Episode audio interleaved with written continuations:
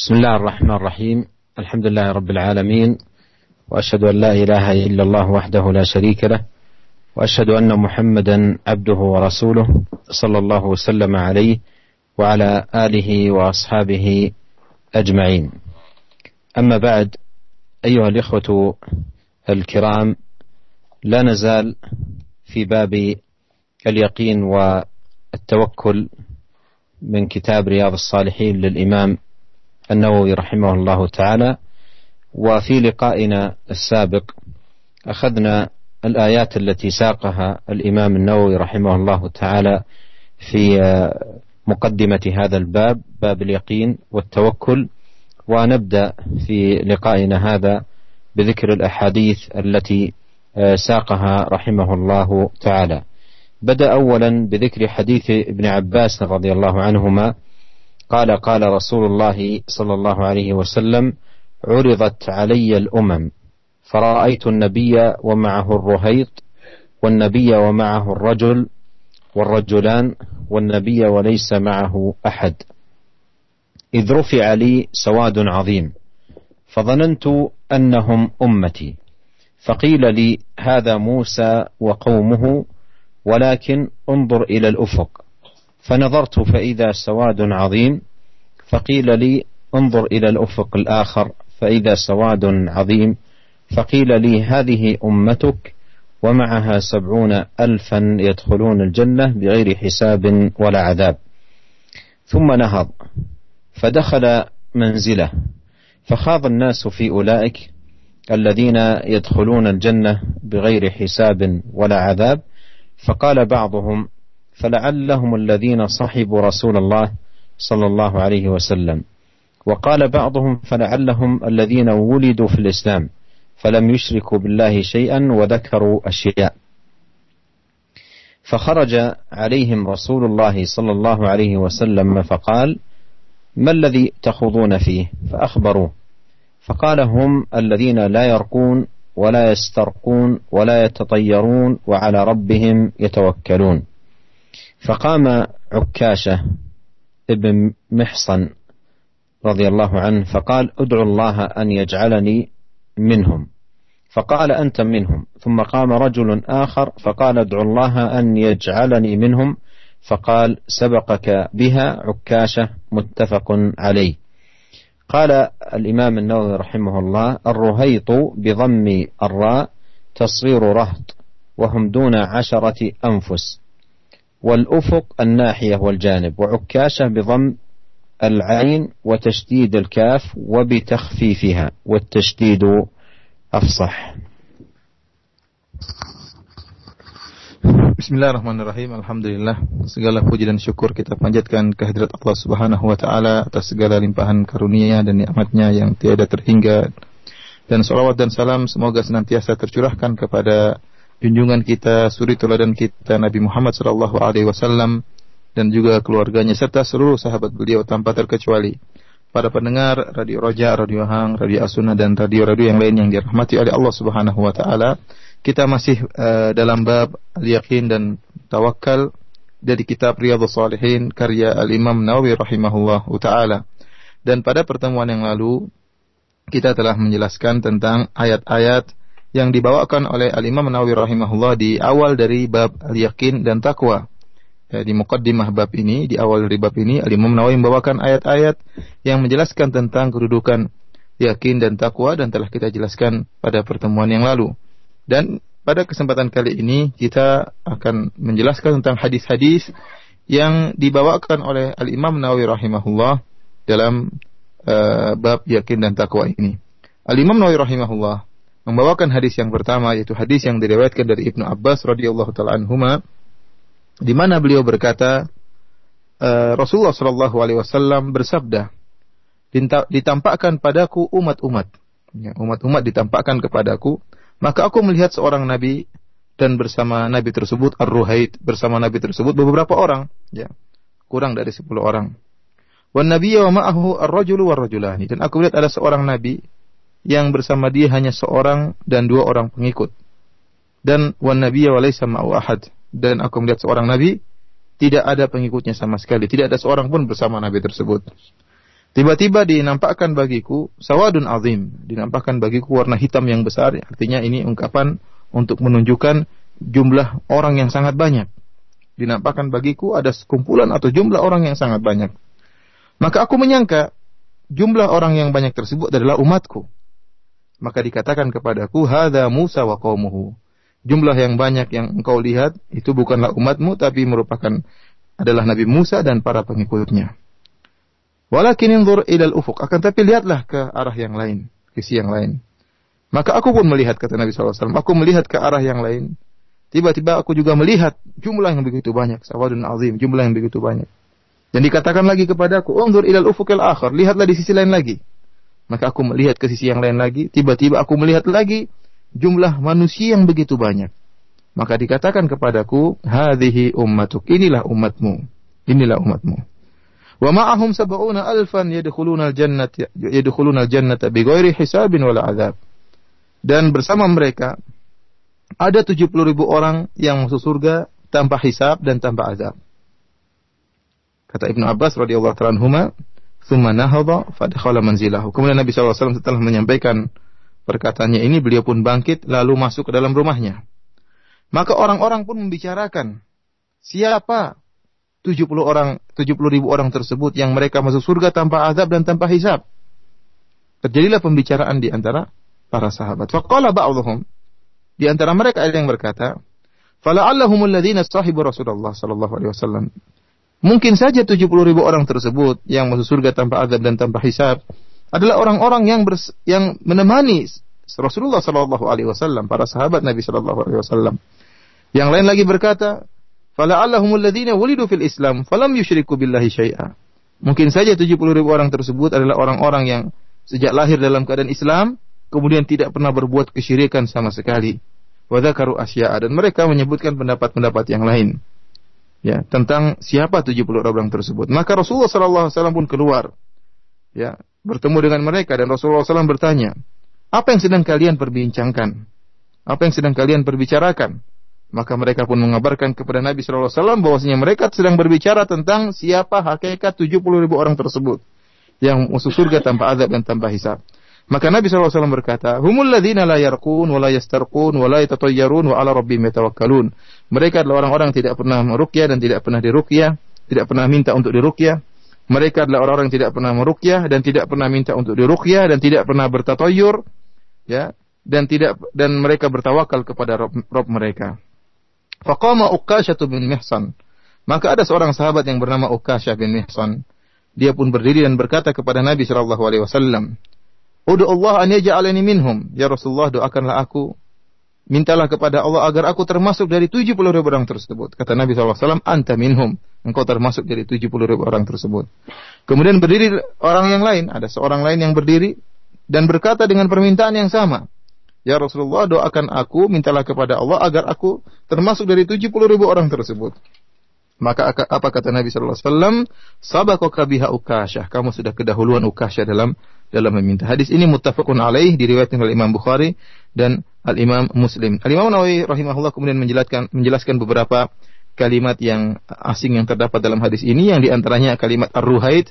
Ruhaid yaitu adalah uh, isim tasghir dari ar-rahad Adapun ar-rahad itu adalah jumlah manusia yang kurang dari 10 orang ya karena tadi disebutkan ada seorang nabi yang bersamanya ruhaid itu kurang dari 10 orang adapun ufuk yaitu sisi ya sisi yang dilihat ya kemudian adapun ukasyah bisa dengan dua bacaan bisa dengan mentasjid huruf kaf dengan kita baca ukasyah atau dengan mentakhfif tanpa tasjid dari huruf kaf kita mengatakan ukasyah هذا الحديث أيها الإخوة المستمعون حديث عظيم في باب اليقين والتوكل على الله سبحانه وتعالى. وفيه يقول عليه الصلاة والسلام عرضت علي الأمم. المراد بالأمم أي أمم الأنبياء. وعرض هذه الأمم أي عرضها عندما آه، تأتي يوم آه، القيامة. كل أمة مع نبيها. والله تبارك وتعالى أعلم كيف كان هذا العرض على نبينا عليه الصلاة والسلام وهو عز وجل على كل شيء قدير. فيقول عليه الصلاة والسلام رأيت النبي ومعه الرهيط. ومر معنا أن الرهيط تصغير رهط وهم العدد دون العشرة. أي أنه يأتي ومعه عدد قليل. ويأتي النبي ومعه الرجل والرجلان. والنبي وليس معه أحد. أي أن بعض الأنبياء يأتي يوم القيامة ولم يتبعه من قومه إلا رجل واحد أو رجلان أو لم يتبعه أحد. أو لم يتبعه أحد. وقد دعاهم ونصحهم وبلغ البلاغ المبين. لكن قومه آه، كلهم مخذولون لم يتبعه أحد منهم. وهذا فيه فائدة أن العبرة ليست بالكثرة. قد تكون الكثرة الكاثرة على الباطل والضلال. فها هو النبي يأتي يوم القيامة معه الرجل معه الرجلان معه الرهيط ويأتي وليس معه أحد. يقول إذ رفع لي سواد عظيم فظننت أنهم أمتي. لما رأى ذلك السواد الذي يدل على كثرة العدد ظن أنهم أمته لأنه عليه الصلاة والسلام أوحي إليه وأخبر أن أمته آه، آه، أكثر آه، الأمم. فلما رأى ذلك السواد ظنهم ظن أنهم أمته عليه الصلاة والسلام. فقيل له هذا موسى وقومه. وهذا فيه أيضا أن موسى عليه السلام من أكثر الأنبياء تابعا من أكثر الأنبياء آه، له أتباع بعد نبينا صلوات الله وسلامه عليه وعلى جميع النبيين. فقيل هذا موسى وقومه ولكن انظر إلى الأفق. فنظرت فإذا سواد عظيم فقيل انظر إلى الأفق الآخر فإذا سواد عظيم فقيل هذه أمتك. وهذا فيه كثرة أمة محمد صلوات الله وسلامه وبركاته عليه. فقيل هذه أمتك ومعهم سبعون ألفا يدخلون الجنة بغير حساب ولا عذاب. ومعهم سبعون ألفا يدخلون الجنة بغير حساب ولا عذاب. أي أن هذا العدد سبعون ألف من أمته يدخلون الجنة بدون حساب ولا عذاب. بمعنى أن من سواهم يحاسب وربما أيضا يعذب وما إلا أن هؤلاء استثنوا وعددهم سبعون ألفا يدخلون الجنة بغير حساب ولا عذاب. يعني دخولا أوليا دخولا مباشرا. دون أن يمر بمرحلة حساب ودون أن يمر بعذاب مباشرة يدخل الجنة دخولا أوليا. ولا شك أن هذا يدل على شرف هؤلاء وعلو رتبتهم وعظيم مكانتهم وأن دخولهم للجنة يكون دخولا أوليا. فنهض النبي قام من المجلس عليه الصلاة والسلام ودخل منزله وكان منزله ملاصق للمسجد فدخل منزله فخاض الناس في أولئك الذين يدخلون الجنة بغير حساب ولا عذاب. أي أخذوا يتحدثون من هم هؤلاء ما صفتهم آه، فبدأوا يتحدثون. وحديثهم هذا مبني على شدة الشوق والرغبة في معرفة صفة هؤلاء. فقال بعضهم لعلهم الذين صحبوا رسول الله صلى الله عليه وسلم. لا وهذا فيه شرف الصحابة ومكانتهم وأنهم خير الناس وخير أمة محمد عليه الصلاة والسلام. قد قال عليه الصلاة والسلام خير الناس قرني. وقال بعضهم فلعلهم الذين ولدوا في الإسلام. ولعل فلعلهم الذين ولدوا في الإسلام. فلم يشركوا بالله شيئا. فبعضهم رأى أن أن احتمالا يكون هؤلاء من ولد على الإسلام أي لم يقع في الشرك قط وإنما ولد مسلما ونشأ وترعرع وكبر مسلما. وذكروا أشياء أي أخرى غير هذا. فخرج عليهم النبي عليه الصلاة والسلام فقال ما الذي تخوضون فيه؟ فأخبروه. فقال هم الذين لا يرقون ولا يسترقون ولا يتطيرون وعلى ربهم يتوكلون. لا يرقون أي أنفسهم أو غيرهم. ولا يسترقون أي لا يطلبون الرقية. من غيرهم. لا يطلبون من أحد أن يرقيهم. وهذه اللفظة في صحيح مسلم لا يرقون. نبه أهل العلم على أنها وهم من الراوي والنبي عليه الصلاة والسلام لم يقل ولا يرقون. وقد سئل عليه الصلاة والسلام عن الرقية فقال من استطاع منكم أن ينفع أخاه فليفعل. وقال لا بأس بالرقى إذا لم تكن شركا. ورقى جبريل النبي صلى الله عليه وسلم ورقى النبي صلى الله عليه وسلم أصحابه. بخلاف المسترقي قال ولا يسترقون هذه اللفظة ثابتة في في هذا الحديث لا يسترقون أي لا يطلبون الرقية, الرقية من غيرهم. والفرق بين الراقي والمسترقي أن المسترقي سائل مستعطي ملتفت إلى غير الله بقلبه. والراقي محسن. والراقي محسن. وإنما المراد وصف السبعين ألف بتمام التوكل فلا يسألون غيرهم أن يرقيهم من شدة توكلهم على الله سبحانه وتعالى.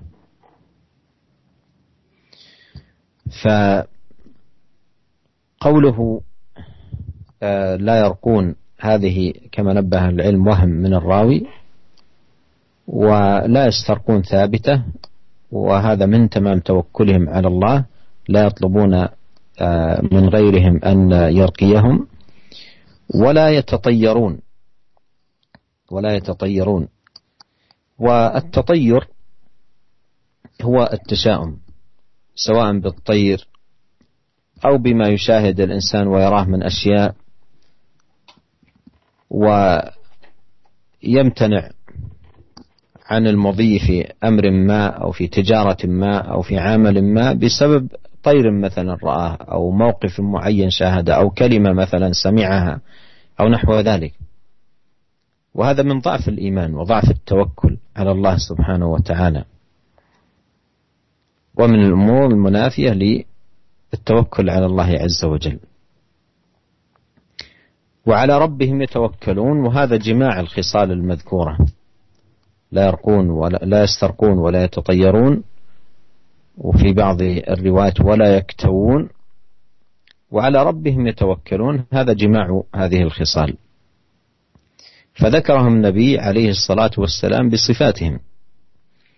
وإذا سمع المسلم هذه الصفات في هذا المقام مقام تحقيق التوحيد وأن يكون العبد يوم القيامة يدخل الجنة بدون حساب ولا عذاب لا شك أنه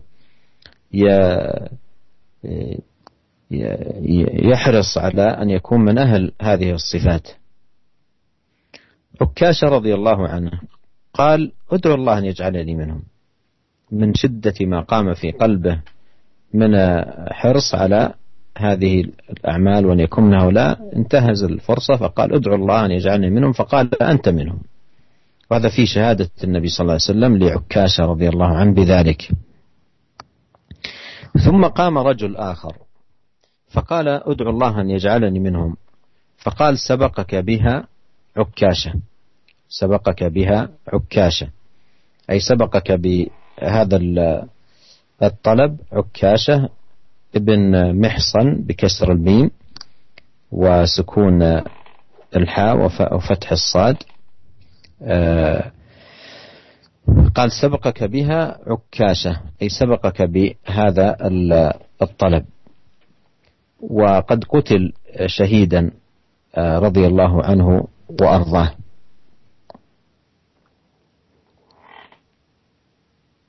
والآخر الذي قام لم يكن ثمة حاجة إلى ذكر اسمه فأبهم اسمه في الرواية.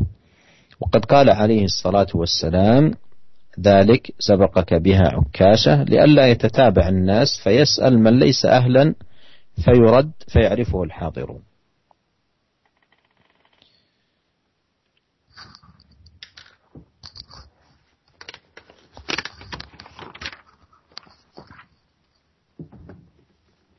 Para pendengar yang dirahmati oleh Allah Subhanahu wa taala, hadis ini merupakan hadis yang sangat agung tentang uh, penjelasan kesempurnaan tawakal dan rasa yakin.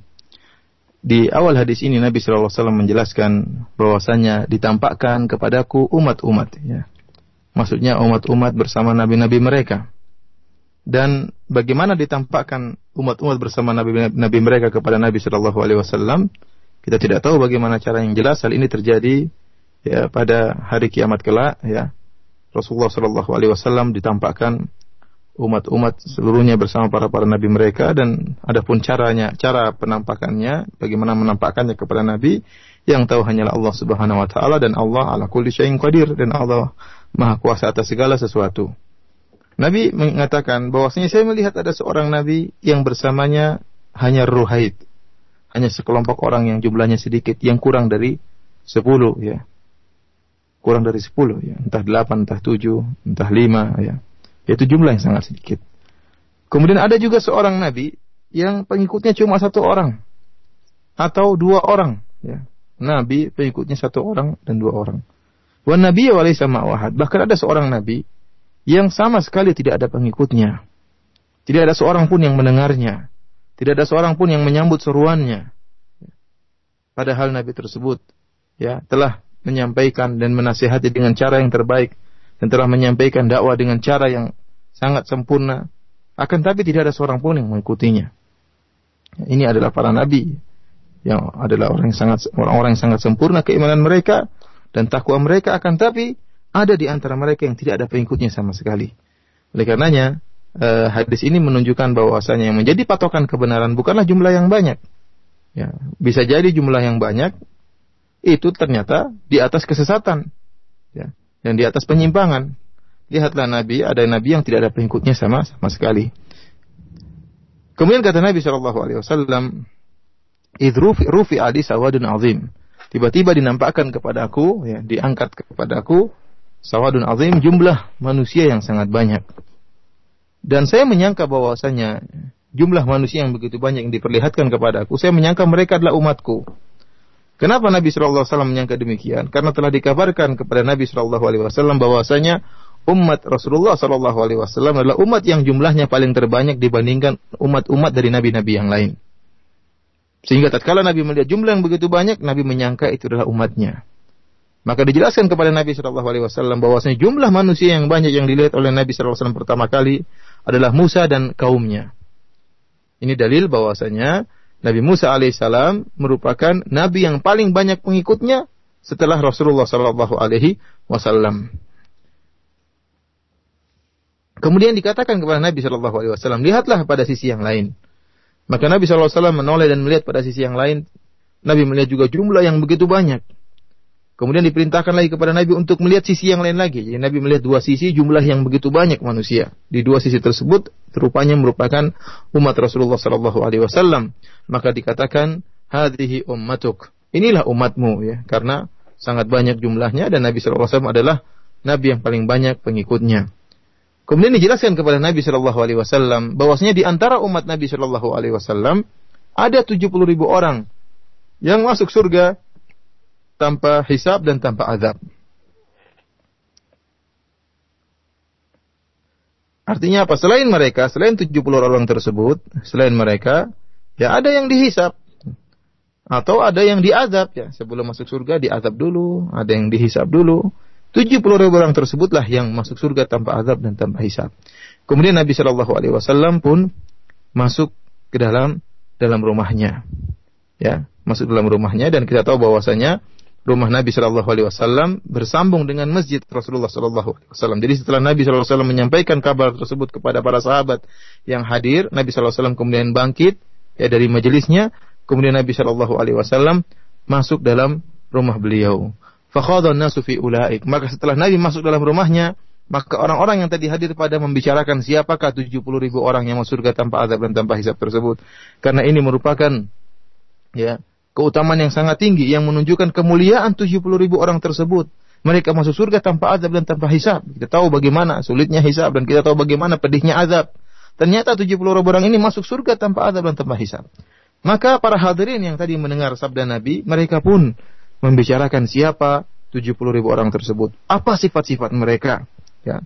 Semangat mereka untuk membicarakan hal ini karena mereka ingin termasuk dari 70 orang tersebut. Ya, Rasulullah mengatakan akan ada 70 ribu orang. Ya. Rasulullah membicarakan tentang masa depan, tentang hari kiamat. Akan ada 70 ribu orang masuk surga tanpa adab dan tanpa hisab. Tentunya yang mendengarkan hadis ini ingin seperti mereka. Maka mereka pun membicarakan apa sih sifat-sifat 70 ribu orang tersebut. Di antara mereka yang membicarakan tadi ada yang mengatakan fala allahumul ladzina sahibu Rasulullah sallallahu alaihi wasallam. Bisa jadi 70 ribu, 70 ribu orang tersebutlah orang-orang yang merupakan sahabat Rasulullah Sallallahu Alaihi Wasallam. Ya, ini menunjukkan ya keutamaan para sahabat. Ya, sehingga diduga bahwasanya 70 ribu orang tersebut adalah para sahabat Nabi Shallallahu Alaihi Wasallam. Karena kedudukan mereka yang tinggi ya di sisi Islam dan juga di sisi Rasulullah Shallallahu Alaihi Wasallam yang gimana Nabi Shallallahu Alaihi Wasallam mengatakan para sahabatlah manusia yang terbaik khairun nasi qarni thumma alladziina yalunahum thumma alladziina yalunahum. Sebaik-baik generasi adalah generasiku itu para sahabat. Kemudian setelahnya dan setelahnya. Kemudian sebagian yang lain ya menerka-nerka. Ya, dan ada yang mengatakan fala allahumul ladzina wulidu fil islam wala falam yusyriku billahi syai'a. Bisa jadi 70 ribu orang tersebutlah orang-orang yang sejak kecil sudah lahir dalam Islam lahir dalam keadaan muslim kemudian dia tidak pernah berbuat kesyirikan sama sekali. Ini Eh, karena mereka tahu akan bahaya kesyirikan sehingga orang tidak pernah terjerumus dalam kesyirikan memiliki kedudukan yang tinggi dan diduga oleh para hadirin yang mendengar sabda Nabi tersebut bahwasanya orang yang tidak pernah berbuat kesyirikan sama sekali mereka itulah yang termasuk dari 70 ribu orang yang masuk surga tanpa adab dan tanpa hisab dan mereka menyebutkan perkiraan-perkiraan yang lain pula akhirnya Nabi Shallallahu Alaihi Wasallam keluar ya dan bertanya kepada mereka apa yang sedang kalian perbincangkan? Maka mereka pun mengabarkan kepada Nabi Shallallahu Alaihi Wasallam tentang bahwasanya mereka sedang menerka-nerka apa sih sifat-sifat 70 ribu orang tersebut. Maka Nabi Shallallahu Alaihi Wasallam kemudian menjelaskan 70 ribu orang tersebut adalah humul ladzina la yaitu orang-orang yang tidak pernah meruqyah. Wala yastarqun dan orang-orang yang tidak pernah minta untuk diruqyah. Wala yaitu orang-orang yang tidak pernah menggantungkan nasib buruk dengan kejadian atau dengan suara dengan kondisi tertentu ya. Wa ala rabbihim yatawakkalun dan mereka bertawakal kepada kepada Rabb mereka. Para pendengar yang dirahmati oleh Allah Subhanahu wa taala, eh, di sini Nabi wasallam menyebutkan 70 ribu orang adalah orang-orang yang tidak pernah meruqyah. Kalimat la yarqun, mereka tidak pernah meruqyah. Lafal ini ya terdapat dalam Sahih Muslim saja ya, tidak terdapat dalam Eh, riwayat-riwayat yang lain dan para ulama ya para ahlul hadis mereka telah mengingatkan bahwasanya lafal la yarqun mereka 70 ribu, 70 ribu orang tersebut tidak pernah meruqyah adalah lafal yang yang merupakan waham yaitu kesalahan dari perawi. Nabi tidak pernah mengucapkan kalimat ini. Yang benar Nabi mengatakan la yastarqun. 70 ribu orang tersebutlah orang-orang yang tidak pernah meminta untuk diruqyah. Ya. Kenapa? Karena meruqyah itu diperbolehkan. Bahkan dianjurkan kalau memang bermanfaat bagi orang lain. Karena Nabi SAW pernah berkata, Man istata'a minkum an yanfa'a an yanfa'a akhahu falyafal. Barang siapa di antara kalian ya yang mampu untuk memberi manfaat kepada saudaranya, maka lakukanlah. Tatkala Nabi ditanya, bolehkah kita meruqyah orang lain? Nabi menjawab dengan jawaban tadi. Barang siapa yang mampu untuk memberi manfaat, yaitu dengan untuk meruqyah saudaranya, maka lakukanlah. Dalam hadis yang lain kata Nabi SAW, La ba'sa birruqa ma lam yakun fihi syirk. Ya, tidak apa-apa, tidak mengapa dengan rukyah selama tidak ada kesyirikan. Oleh karenanya, uh, malaikat Jibril alaihissalam pernah merukyah Nabi Shallallahu alaihi wasallam dan Nabi Shallallahu alaihi wasallam juga pernah merukyah para sahabat. Oleh karenanya kalimat la yarkun tidak pernah merukyah, baik merukyah diri sendiri atau merukyah orang lain merupakan lafal yang kesalahan, merupakan kesalahan yang tidak pernah diucapkan oleh Nabi Shallallahu alaihi wasallam akan tapi kesalahan dari seorang rawi yang meriwayatkan lafal tersebut. Dan tentunya berbeda antara ar-raqi dan mustarqi. Ar-raqi dan al-mustarqi tentunya berbeda. Ar-raqi orang yang meruqyah adalah orang yang baik, memberi manfaat kepada orang lain, berbuat baik kepada orang lain. Adapun al-mustarqi yang minta ruqyah, inilah yang akak yang nampak ada sedikit kerendahan tatkala dia minta merendah diri, minta kepada orang lain, minta pertolongan orang lain. Inilah yang orang yang mustarqi yang minta untuk diruqyah yang tidak termasuk dari 70 ribu golongan yang masuk surga tanpa azab dan tanpa hisab. Dan maksud dari hadis ini yaitu e, karena kesempurnaan tawakal mereka sehingga tatkala mereka e, sakit mereka tidak minta untuk diruqyah kepada orang lain, tidak minta pertolongan orang lain untuk meruqyah meruqyahnya dan tidak menjadikan hati mereka tergantung kepada orang yang meruqyah. Kemudian kata Nabi sallallahu alaihi wasallam di antara sifat-sifat 70 ribu orang tersebut, wala yatatayyarun. Mereka tidak bertatoyur. Tatoyur adalah ya menggantungkan atau mengait-ngaitkan nasib buruk dengan kondisi tertentu, dengan pemandangan yang dilihatnya atau dengan suara yang dia dengar atau dengan suatu kalimat yang buruk yang dia dengar ya ya ini di, dikait-kaitkan dengan uh, nasib buruk ya. Mungkin ada ada burung yang yang yang dia usir ternyata larinya ke arah kiri dia tidak jadi tidak jadi berjalan tidak melanjutkan perjalanannya tidak melanjutkan amalannya. Dia baru mau keluar rumah tahu-tahu ya dibeolin oleh seekor burung misalnya burung merpati dia menyanggap ini nasib sial kenapa saya baru keluar dari pintu saya sudah dibeolin burung? Nah ini dia mengkait-kaitkan nasib buruk dengan kondisi dan kejadian ataupun suara yang dia dengar atau pemandangan yang yang dia lihat ya ini bukan merupakan sifat 70 ribu orang tadi. Mereka tidak pernah bertatoyor. Oleh karenanya Nabi SAW mengatakan, Wa ala rabbihim yatawakkalun. Dan mereka itu 70 ribu orang yang mau surga tanpa adab dan tanpa hisab. Mereka bertawakal kepada Rabb mereka. Dan inilah kesimpulan dari sifat-sifat yang tadi. Dalam riwayat yang lain disebutkan, Walayak tawun. Dan mereka tidak meminta berobat dengan cara kai. Ya, yang tiga sifat ini tidak pernah minta untuk dirukyah, tidak pernah mengkaitkan, tidak bertatoyur, tidak mengkaitkan uh, nasib buruk dengan kondisi kejadian alam atau apa yang dia lihat dan tidak pernah minta untuk pengobatan dengan cara kai ya intinya mereka bertawakal kepada kepada Rob mereka.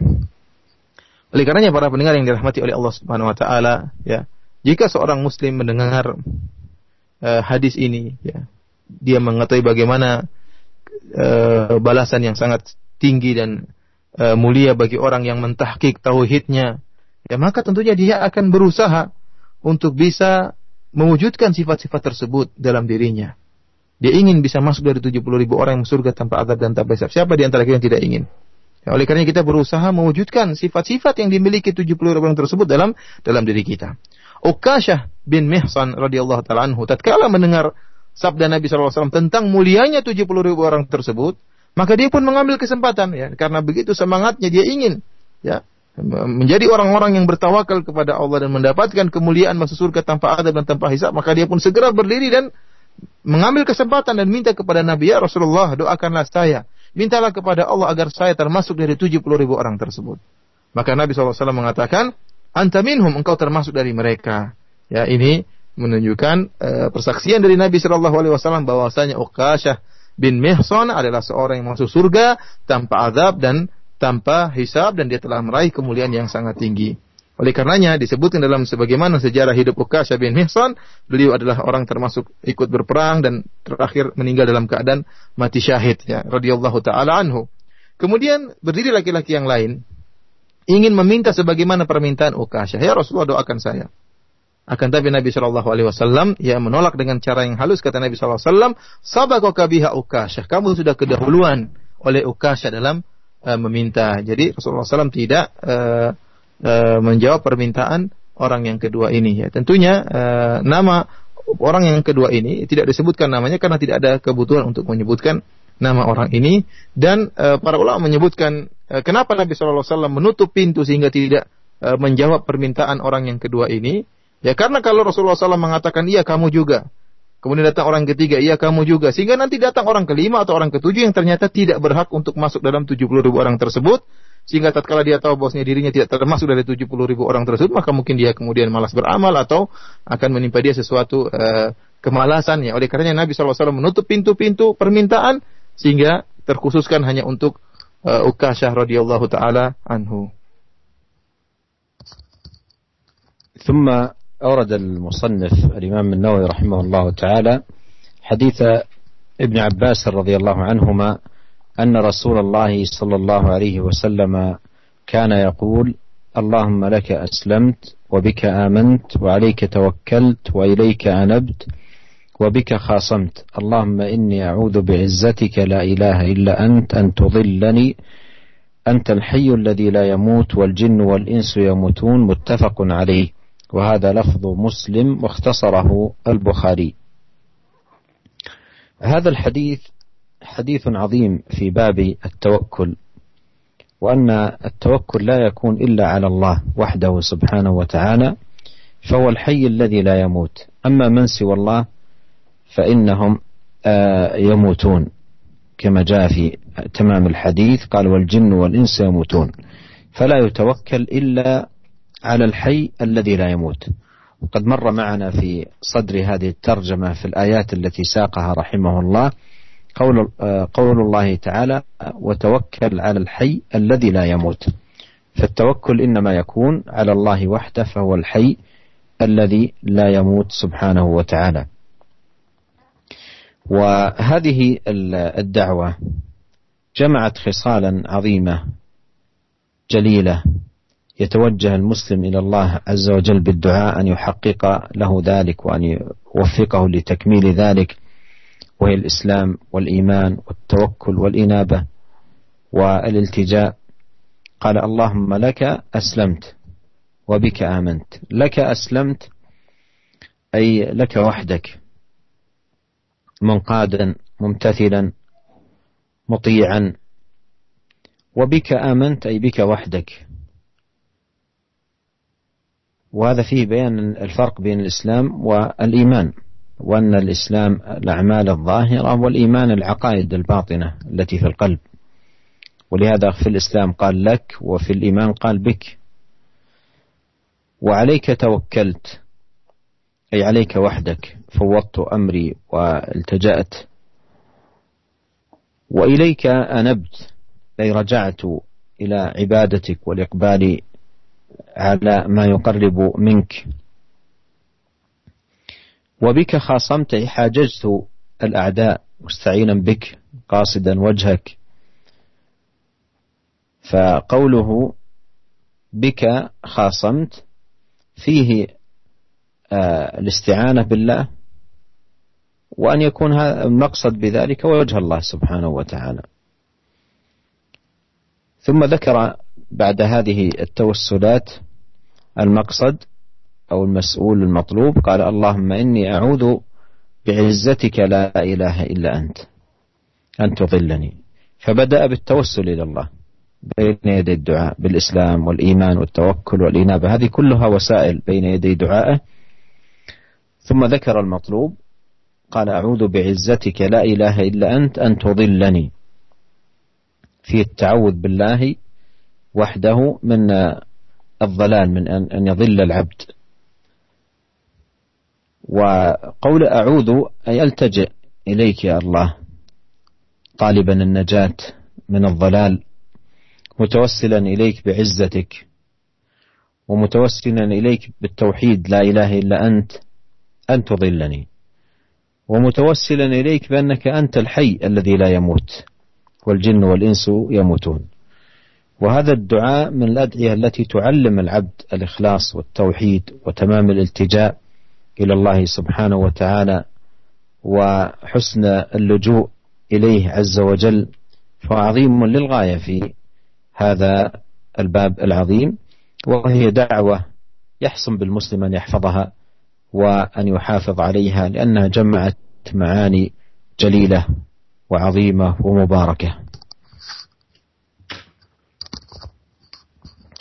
Para pendengar yang dirahmati oleh Allah Subhanahu wa taala, kemudian Al-Imam Nawawi rahimahullah membawakan hadis yang kedua dari Ibnu Abbas radhiyallahu taala anhuma bahwasanya Rasulullah sallallahu alaihi wasallam pernah berdoa dengan sebuah doa, Allahumma laka aslamtu wa bika amantu. Ya Allah, hanya kepada Engkau lah aku uh, berislam, menyerahkan uh, tunduk dan wa bika amantu dan kepada Engkau lah aku beriman wa alaika tawakkaltu wa ilaika anabtu. Dan hanya kepada engkau lah aku bertawakal dan hanya kepada engkau lah aku kembali. Wa bika khasamtu. Dan karena engkau lah ya aku pun uh, berhujah atau aku pun uh, melawan musuh-musuhku. Allahumma inni a'udzu bi'izzatika la ilaha illa anta an ya Allah aku berlindung kepada engkau dengan keperkasaanmu dan bahwasanya tidak ada sesembahan yang berhak disembah kecuali engkau, aku berlindung agar aku tidak tersesat. Antal hayyul ladzi la yamut. Engkau adalah maha hidup yang tidak akan mati. Wal jinnu wal insu yamutun. Adapun jin dan manusia mereka akan mati. Hadis ini adalah hadis yang diriwayatkan oleh Imam Al-Bukhari dan Al-Imam Muslim dan ini merupakan lafal yang dibawakan oleh Imam Muslim dalam sahihnya dan telah diringkas oleh Al-Imam Al-Bukhari dalam sahihnya. Hadis ini merupakan hadis yang agung dalam uh, bab tawakal dan menjelaskan bahwasanya tawakal tidak boleh diserahkan kecuali kepada Allah, ya. Kepada Allah yang Maha Hidup. Adapun tawakal kepada makhluk berarti adalah tawakal kepada zat yang akan binasa, yang akan sirna, yang akan mati. Oleh karenanya di akhir hadis ini Rasulullah SAW mengatakan, "Antal hayyul ladzi la yamut wal jinnu wal insu yamutun." Engkau adalah uh, zat yang hidup yang tidak akan mati. Adapun jin dan manusia mereka mereka akan mati. Barang siapa yang bertawakal kepada selain Allah berarti dia telah bertawakal kepada zat yang akan mati.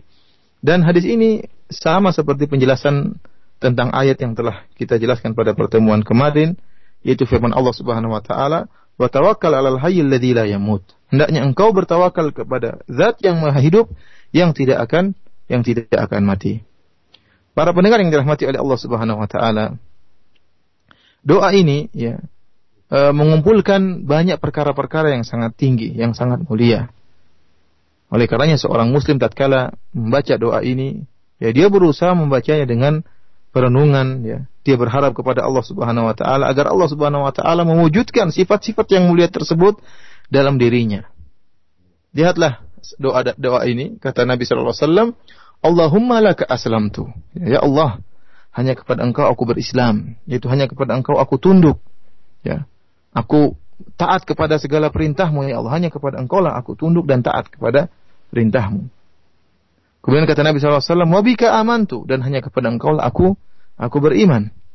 Ini dalil, hadis ini merupakan dalil bahwasanya ada perbedaan antara Islam dengan iman. Sebagaimana dalam hadis ini. Islam, ya, dan iman jika disebutkan dalam satu konteks maka memiliki makna yang berbeda-beda. Islam berkaitan dengan amalan-amalan zahir ya ketundukan kepada perintah ya taat kepada perintah Allah ini merupakan Islam. Adapun iman yaitu berkaitan dengan amalan-amalan hati, masalah akidah. Oleh karenanya uh, Rasulullah mengatakan laka aslam tu ya hanya kepada engkau lah aku tunduk. Adapun dalam masalah iman Rasulullah mengatakan wabika ya, artinya aku hanya beriman kepada engkau yaitu yang berkaitan dengan masalah masalah akidah. Kemudian wa alaika tawakkaltu dan hanya kepada engkau lah aku bertawakal. Aku serahkan segala urusanku aku serahkan segala kepentinganku ya dalam meraih ke, ke, kemanfaatan dunia maupun akhirat ataupun dalam rangka menolak kemudaratan aku serahkan urusanku seluruhnya kepada Engkau ya Allah. Kemudian wa ilaika anabtu dan kepada Engkau lah aku kembali ya. Yaitu aku mengarah kepada Engkau ya Allah Subhanahu wa taala, kembali kepada Engkau ya Allah Subhanahu wa taala, tunduk segala segala perintahmu ya Allah Subhanahu wa taala Kemudian wabika khasamtu yaitu ya Allah ya karena engkaulah aku berhujah aku aku e, menentang musuhku. Aku menentang musuhku.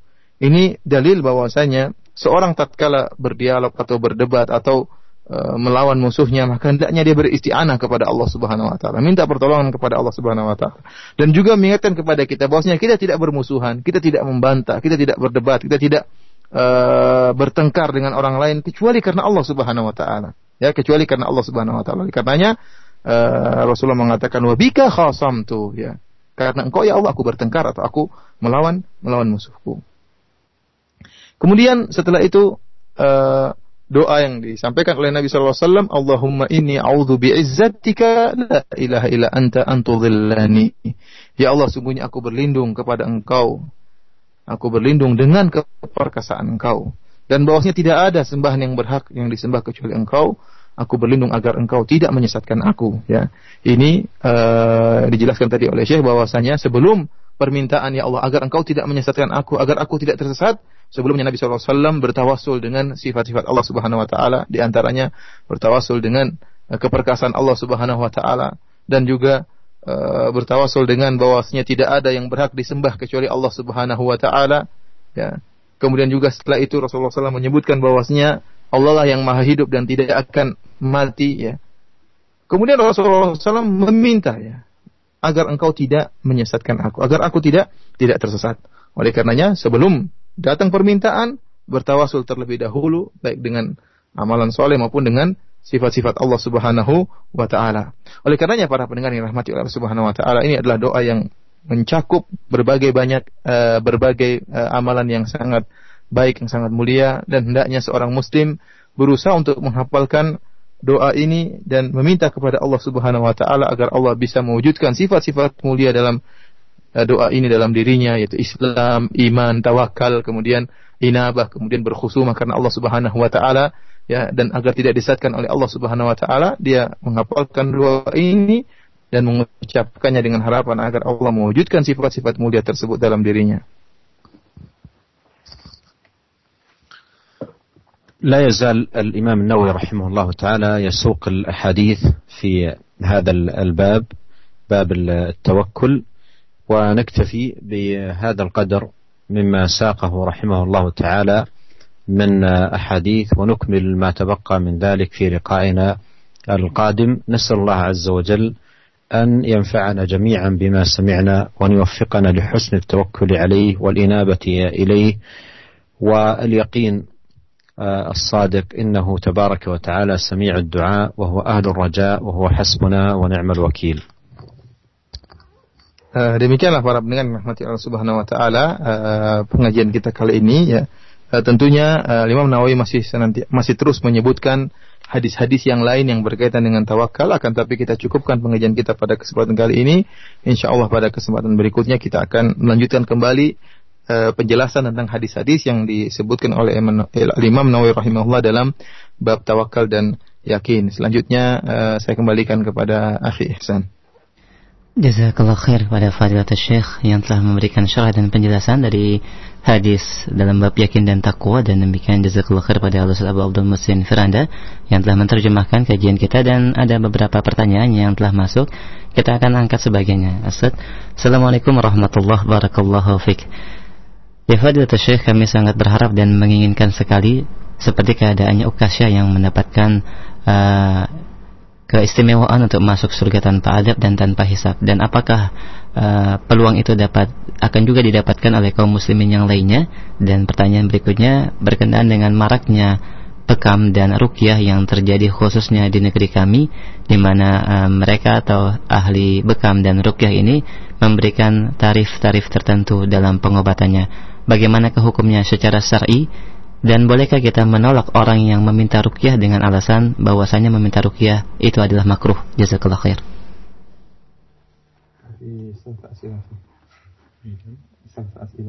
السؤال الأول يقول كنا نتمنى أن نكون مثل أكاشة هل فرصة لا تزال مفتوحة عدد قليل سبعين ألف ويمكن لنا أن نصل مثل ما وصل أكاشة kemudian رقم ثاني السؤال الثاني يسأل عندنا يعني محلات للرقية وأصحاب المحلات يعني يضعون يعني مبلغ معين للرقية هكذا فلوس محدد هل يجوز ذلك؟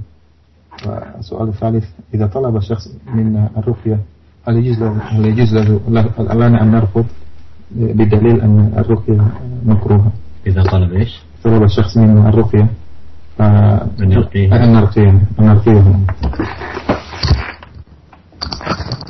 أما السؤال الأول في قول السائل عن عكاشة رضي الله عنه هل لا يزال الباب مفتوح؟ فالجواب نعم. الله سبحانه وتعالى قال في سورة الواقعة ثلة من الأولين وقليل من الآخرين.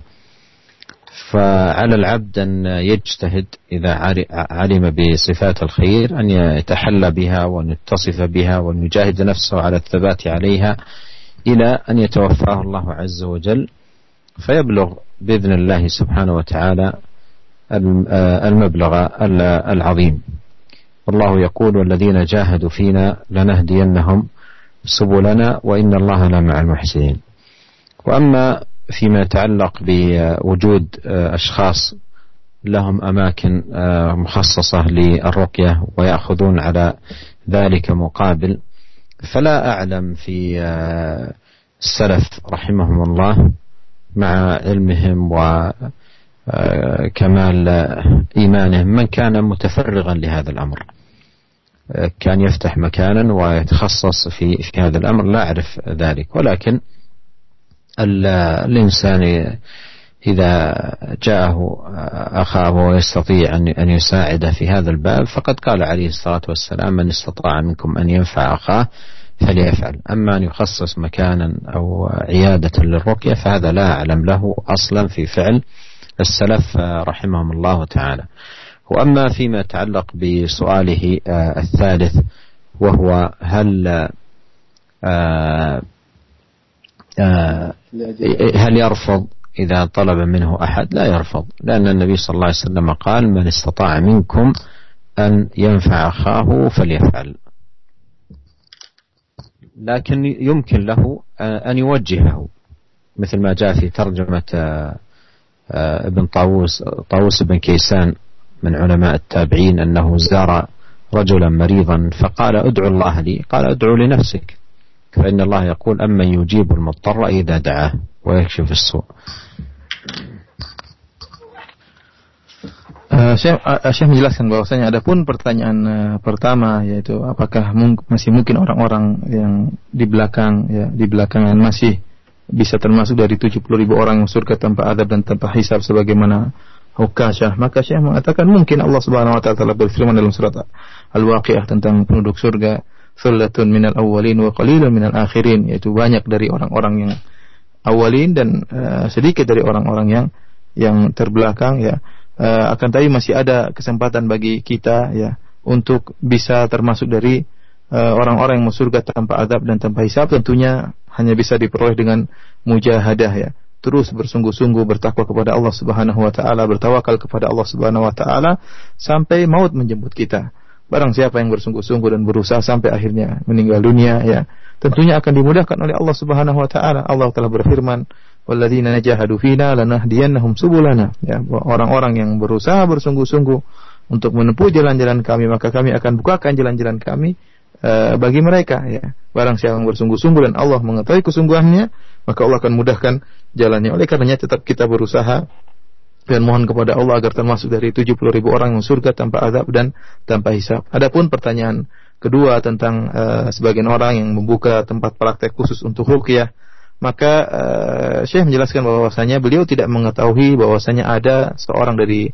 salaf yang mereka uh, berprofesi seperti ini. Padahal kita tahu tentang kesempurnaan ilmu mereka dan keimanan mereka ya tidak ada seorang pun dari salaf yang mengkhususkan berprofesi untuk sebagai ruqyah apalagi mengambil uh, bayaran dari hasil uh, ruqyah tersebut ya.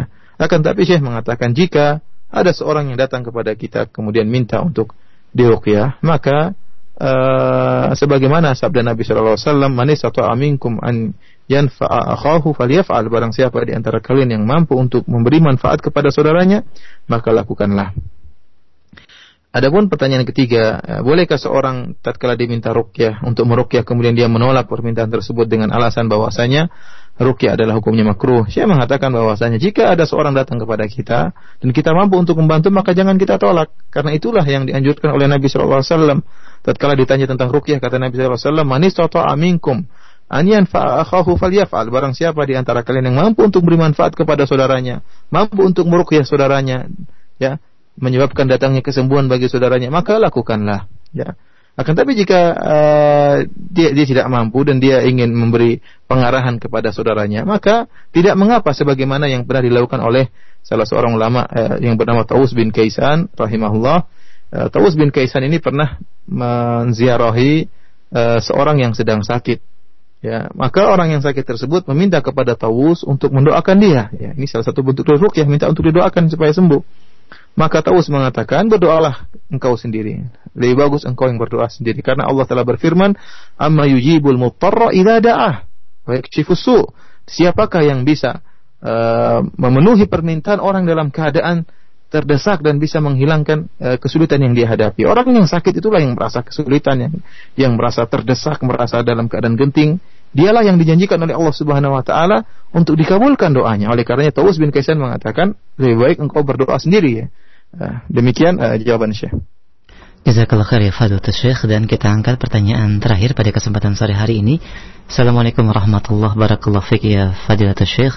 Apakah uh, berkaitan dengan tawakal kepada Allah seorang yang menabung untuk masa depan anak-anaknya apakah itu akan menyelisihi ketawakalan mereka kepada Allah Subhanahu wa taala dan berkaitan dengan kai di mana di negeri kami ada salah satu metode khitan dengan cara menggunakan elemen yang dipanaskan kurang lebih 300 watt yang semisal setrikaan dan apakah uh, ini termasuk ke dalam mengobati dengan cara besi panas yang diperbolehkan jazakallah khair